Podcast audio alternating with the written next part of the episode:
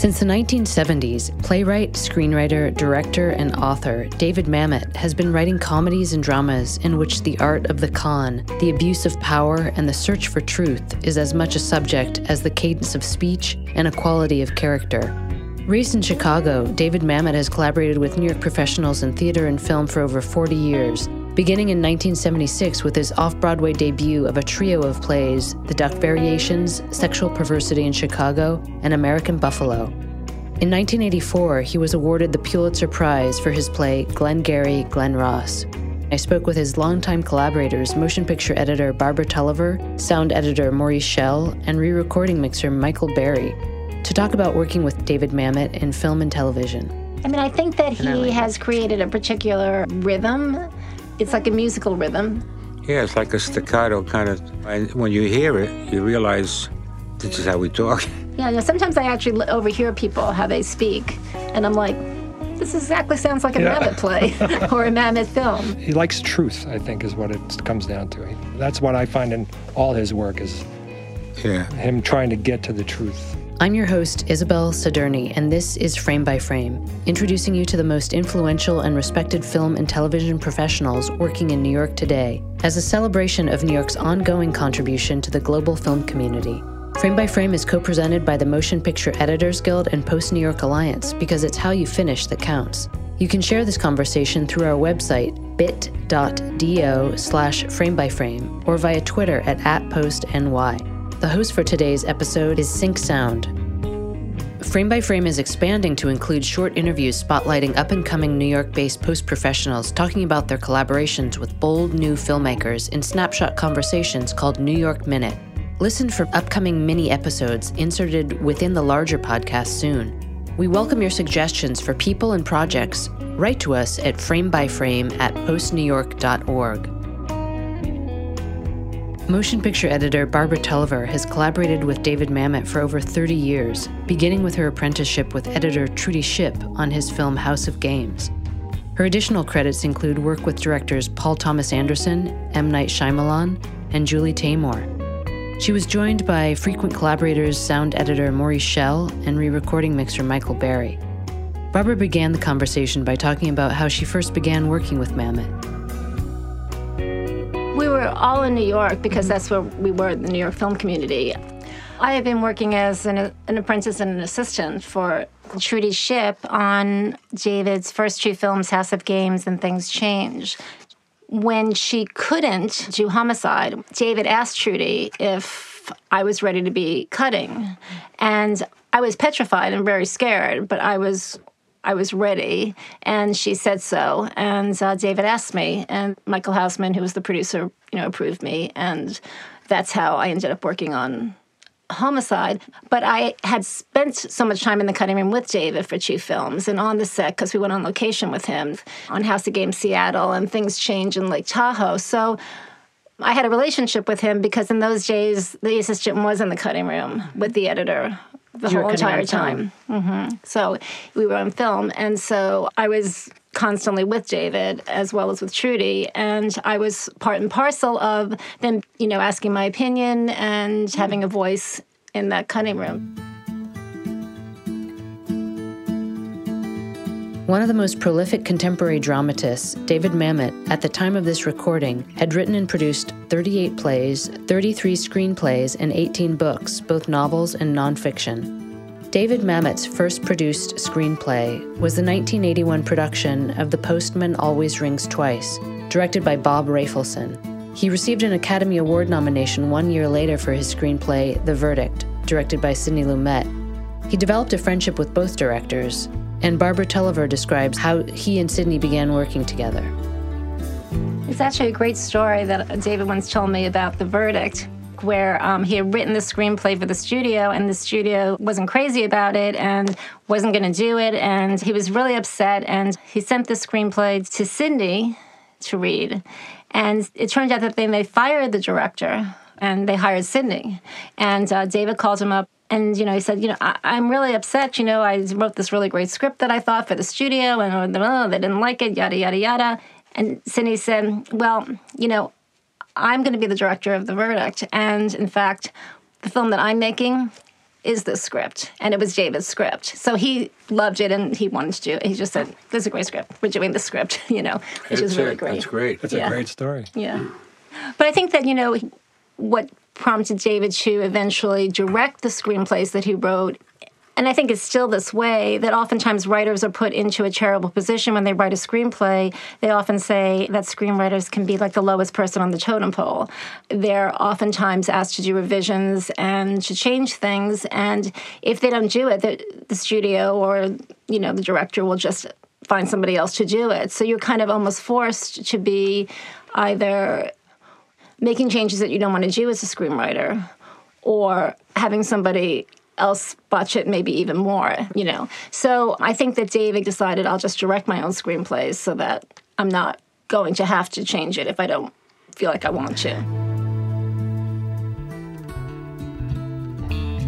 Sound editor Maurice Schell, whose credits include work with Sidney Lumet, Arthur Penn, Francis Ford Coppola, Bob Fosse, Jonathan Demme, Brian De Palma, and Spike Lee, has worked on multiple films with David Mamet.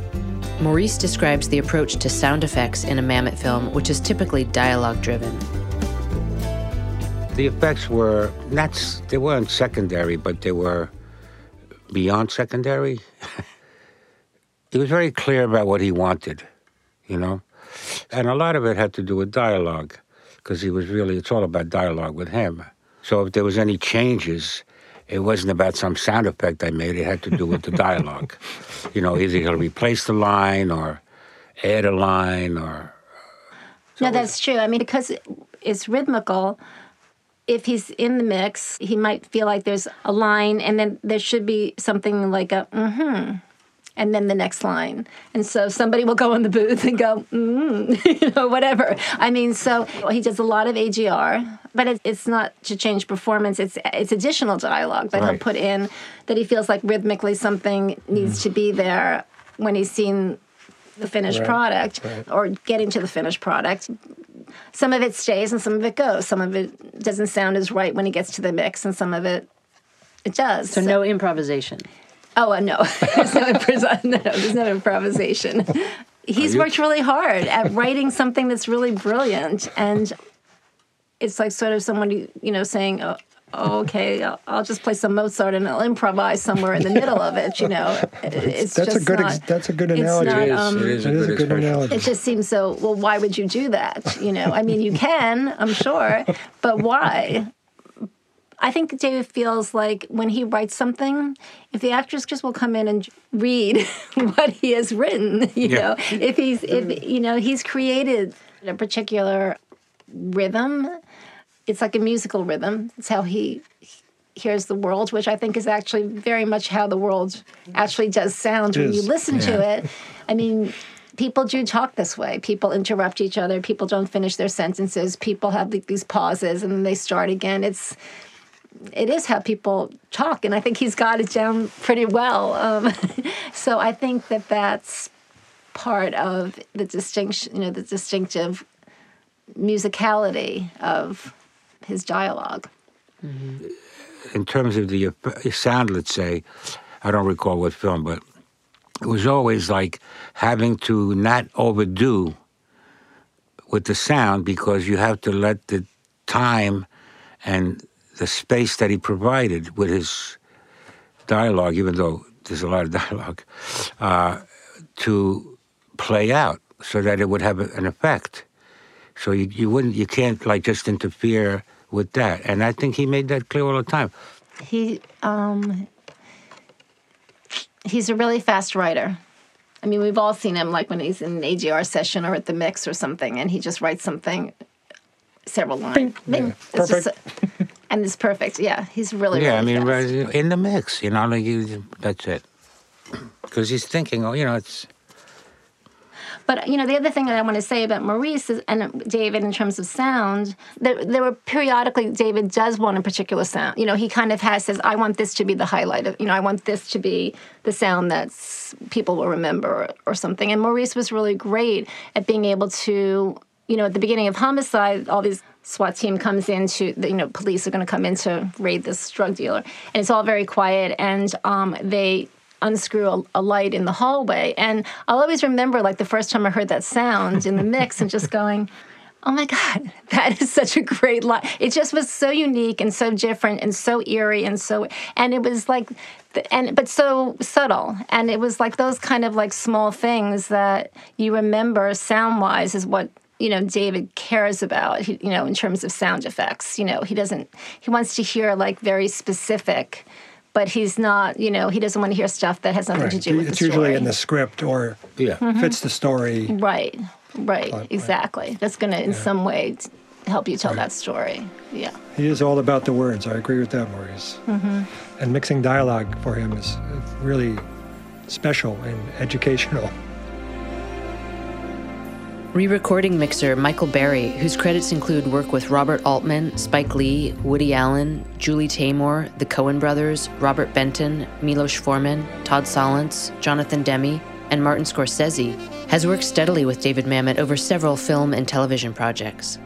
As a mixer, I come in so late in the process right. that all the timing and issues are, are sort of ironed out. Uh-huh. And thanks to Barbara and Maurice, but Barbara's with the director from day one, assembling it, getting all the ideas ironed out, putting in sound effects, putting you know all all the things, even if they're temporary things that lead to the arc of the story and the mm-hmm. sound design and all that stuff. So by the time David gets there, it wouldn't be shocking. It would just yeah, be, you know, embellished and and finessed and and it, what's really wonderful about the whole way of working with David is he works a lot with the same people from each show to each show. And I think we were able to create that to some degree in post production because I tried to use the same people mm. that he was familiar with, that he knew, like Maurice and like Michael. Mm. And they had crews that they oftentimes were the same people, and we kind of worked in the same places, which was mostly Sound One. So it really felt like that whole idea of a theater family was continued in the film world. You know, I know this is maybe the. He never used his power. And that's very important in a working situation. You don't feel uptight. You know, you, you sometimes it gets very tense. Mm. And he was very respectful. You know, when I was on Homicide, um, there was this one scene that I always thought was too, I thought it was just too long. And so one night I said, before he left, I said, you know, I think this scene's kind of long. Can I try to cut it? And he said, yeah, go right ahead. So I worked hours and hours into the night and I cut it and I thought it came, looked pretty good. And in the morning I showed him the scene and he goes, wow, that's really great. He goes, but, you know, I kind of missed this one line. And I said, no problem. I'll put that line back. And then I showed it to him and he said, I kind of missed this other line. and he said, I said, okay, well, no problem. I can put that so back good. easy, you know, and put this. He goes, that's great, but you know, now that I'm looking at it, I kind of missed that next line. So this went on, and finally, you know, I showed it to him, and and he said, "It's terrific." And I said, "David, it's exactly how it was last night." And he goes, "I know, you did such a great job." you know? And it was like a way to kind of not make me feel like, oh my God, I just spent X amount of hours in the evening, you know, and. But it might, it might have but, been helpful to him too to see the scene deconstructed again yeah. and then rebuilt again. Yeah. So yeah. Was, yeah. you know, and you, you gave him that opportunity. And know that he he felt like he was right about keeping that whole thing that whole way. you know, we have we it's not like David and I don't have our disagreements, but we know each other's tastes well enough. I pretty much will know you know, in the old days, as they used to say, we used to watch dailies together, mm-hmm. you know, and I think we tried to do that pretty much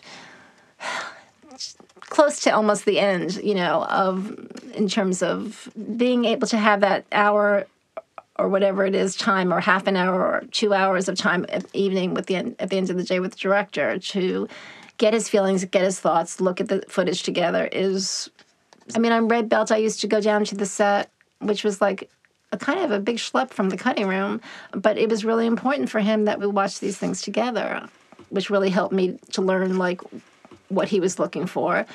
What we agreed in terms of the performances, what takes we thought were the best. And by the end, I think we always tended to agree most of the time. And sometimes, you know, how he thought the scene should be cut. But sometimes when there were choices, you know, he wasn't sure and he would allow me to make that decision. And then, you know, we could flush it out in the cutting room if it needed to be changed. But it was great because I had his input and I sort of knew what he was thinking about. After so many years of collaboration with David Mamet, motion picture editor Barbara Tulliver describes a natural rhythm and a shorthand while working in the edit suite. Here, she describes their process. Well, the way we work is when he finishes shooting, a couple of days later, or when it was filmed, maybe it was more like a week later, I'd have, you know, the first cut together, the editor's cut, and we would screen it together. We watch it all the way through. And it's always hard for any director the first time they see yeah. their their work all the way through. But he was always very generous, and he gave copious notes. We talked about it you know, we would do like a certain portion, like maybe one reel, and then he would come back the next day. I would show him the changes. He would either say yes or no. We would go through it again, and then we just kept moving forward. So I had a certain amount of autonomy that I didn't have somebody behind me 24 7, but also loved when he was there because I loved being and hanging out with him mm-hmm. and spending time with him. Yeah.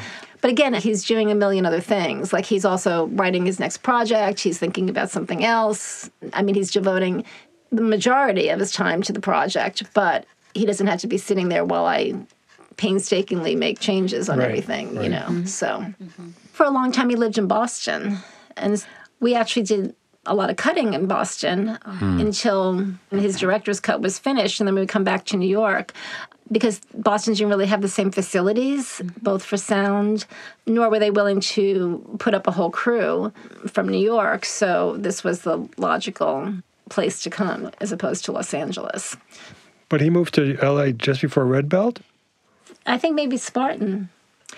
well, he moved to Los Angeles, and um, luckily we were able to eventually convince Michael to come to Los well, Angeles. Yeah. We did Phil Spector out there. Mm-hmm. Yeah and that was great for David. Mm-hmm. I mean, David, I think, you know, if he clicks with somebody, and I think he really loves that camaraderie and that spirit and that friendship, it means a lot as it does to me, as to most people. Like that, you know, that you understand that the people that you're working with are there to tell your story. And I and I and he was very respectful, and I respected him a lot. I mean, I thought he was a very uh, serious thinker and you know, very appreciative. Very. Yeah. always thank you. Gentleman. I like what you did. or, you know, oh, always.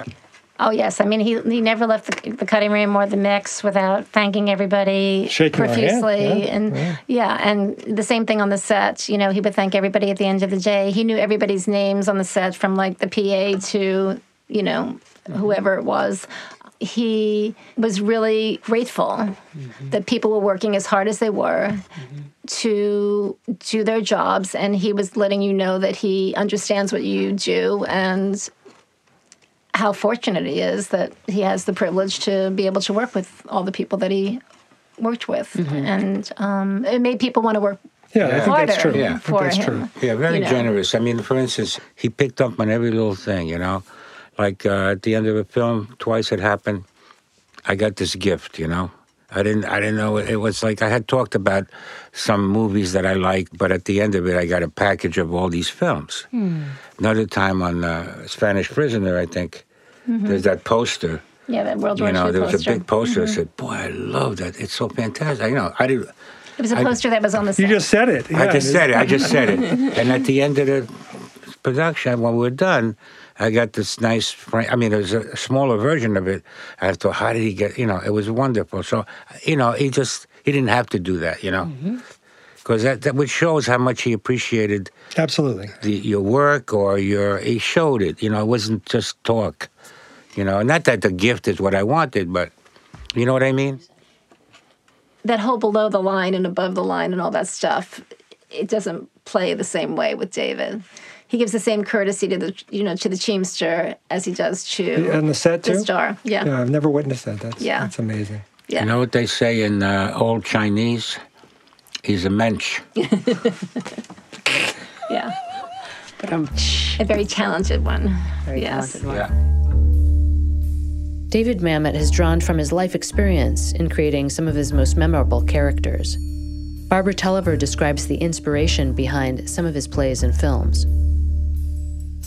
You know, David takes certain experiences in his life and finds inspiration in those things. And when he wrote Glengarry Glen Ross, he had worked in the, a boiler room, you know, or when American Buffalo, he hung around poker games with like a lot of like crooks and Yeah, yeah, thieves yeah. and stuff like that, that were just complete con artists. He also had a connection with police. I think one of his uh, uncles was a police officer, a detective or something, and he used it in the films as well. It was it was a, you know something that he Yeah.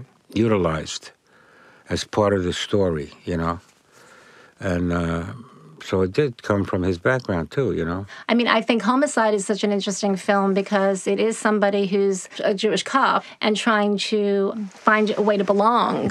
But you know, he's he's kind of tackled so many different things from the con guys, the you know, the thriller kind of aspect of things. But then he's also done The Winslow Boy, and it was really so smart how he took that Terence Rattigan play and reworked it, and it's now like one of my favorite movies of David's.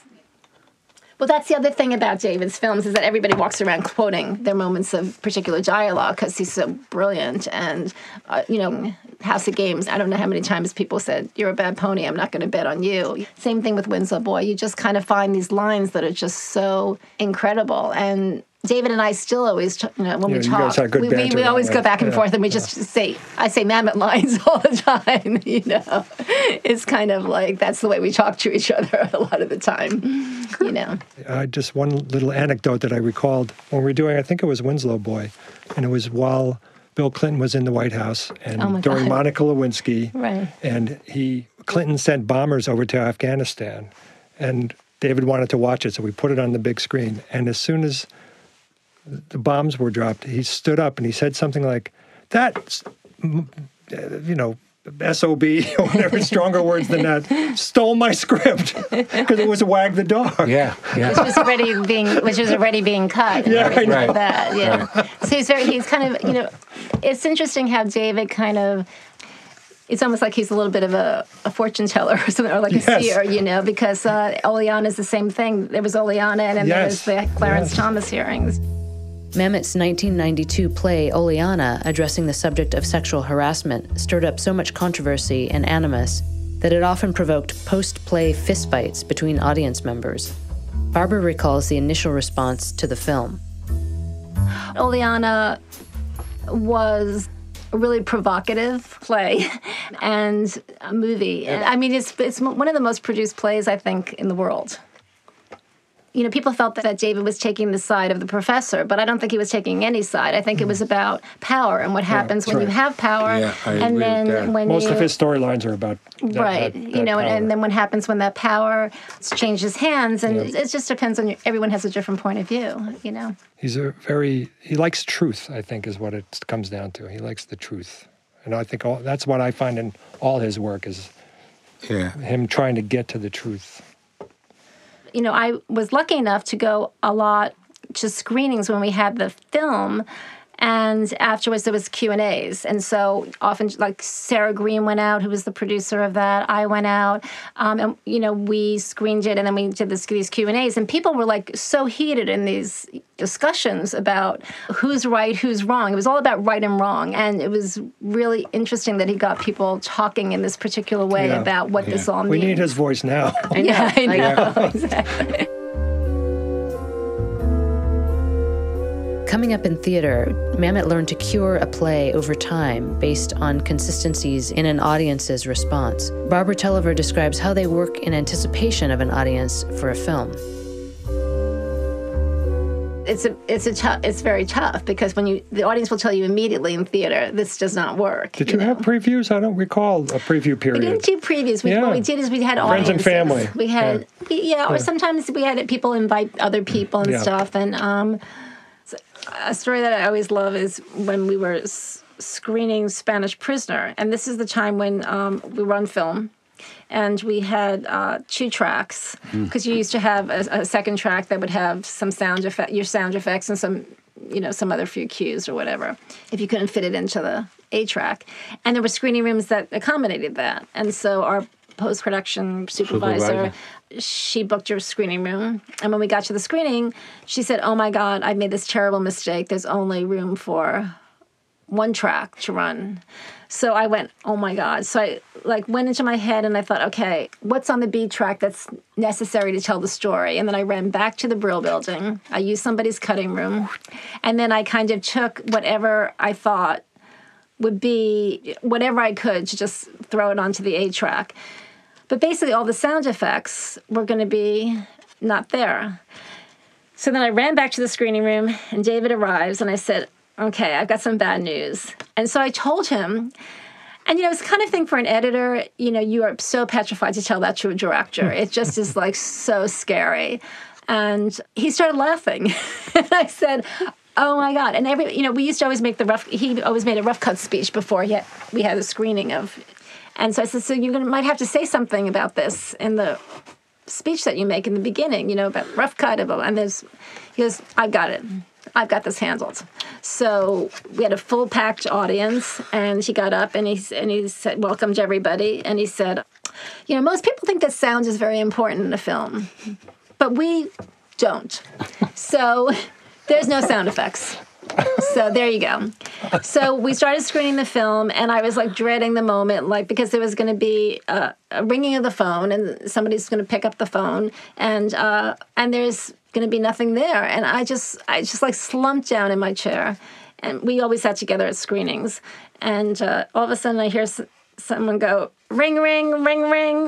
And I look over and it's David. And I went, oh my God, oh my God and he it's like theater. He made he made all the sound effects for the entire film. Like even like this, there was this one point that was to go into a certain room. There was like this this really big sound effect of ah, and I hear ah, and and then he would turn to me and goes, "You want to do the next sound effect?" I said, "No, no, you can do." It. And this is how the whole entire screening went, and it was a really great screening. I mean, That's it was great. a really terrific, you know, but it's the kind of way that he understood this like I've been in screenings where something goes wrong and the director literally has, like you would thought that we had missed the cure for cancer, you know. And I understand these are really important and every screening is important and you know, you really put all your energy into it. I completely I'm the first one to understand it, but there is a point where there's a line that you have to mm-hmm. kind of make and he makes it very clearly like okay well this is what we've got what are we going to do with it right. and um and that is kind of the way I think David rolls when there's and which is why when there are things that happen and things don't go the way whether it's on set or in the cutting room really quickly mm-hmm. and find a different way to approach it mm-hmm. because he's so smart yeah you know we once screened uh, State and Main it was a first screening and it was a filled audience of you know friends and family and nobody laughed and Dave and I just looked at each other and went, "Oh my god, what have we done? nobody's laughing." And then we went back to the cutting room, and then we did very small timing issues hmm. on each of these kind of things, and we had a second screening, and people were laughing uproariously, you know. So, mm-hmm. but yeah, I mean, we never had previews with numbers or things because that was the other thing with David. He had Final Cut, and I know there are a lot of people that live by those previews and have. Well, that's the world that's that the worst. now. Oh my god! And have like a whole. Uh, that's, a, you know, that's everything now, though. It's, it's forget about it. Well, Davis says two things about previews, which I think are really interesting. One is he says if the pro preview process worked, there'd only be good movies, which is true. And the second thing he said is the only real gauge of how a film is is when people are engaged in it, like when people are watching the movie. But once you give a person a piece of paper and a pen and say, Here, I give you the power to judge me, mm. you're not getting a real reaction. Now you're getting something else. I've right. often wondered about that because I've been to many previews and sometimes the audience is extremely engaged. Yes. So I'm saying, Oh, this is going to be great. And you right. get the cards back and it's not good. Exactly. And I'm like, Wait, there's a disconnect. So that makes sense to me. Mm-hmm.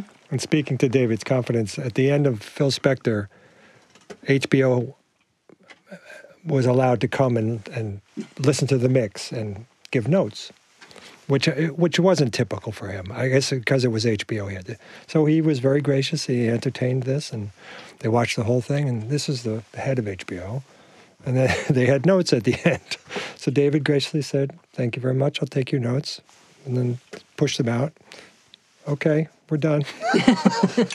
and he, he he knows what works because not only is is he decisive and is smart, was probably one of the smartest people I've ever met in my life, but he accepts the responsibility of what final cut is. As he mm-hmm. always says, the two most beautiful words in the English Yeah. language are Yeah. final cut. Yeah. He accepts that responsibility to say, I'm staying with this decision. This is the best way to do this. And we went on to get nominated for an Emmy. So Yeah, that's good. there you go. Yeah. David knew what he had already, and he trust and he trusted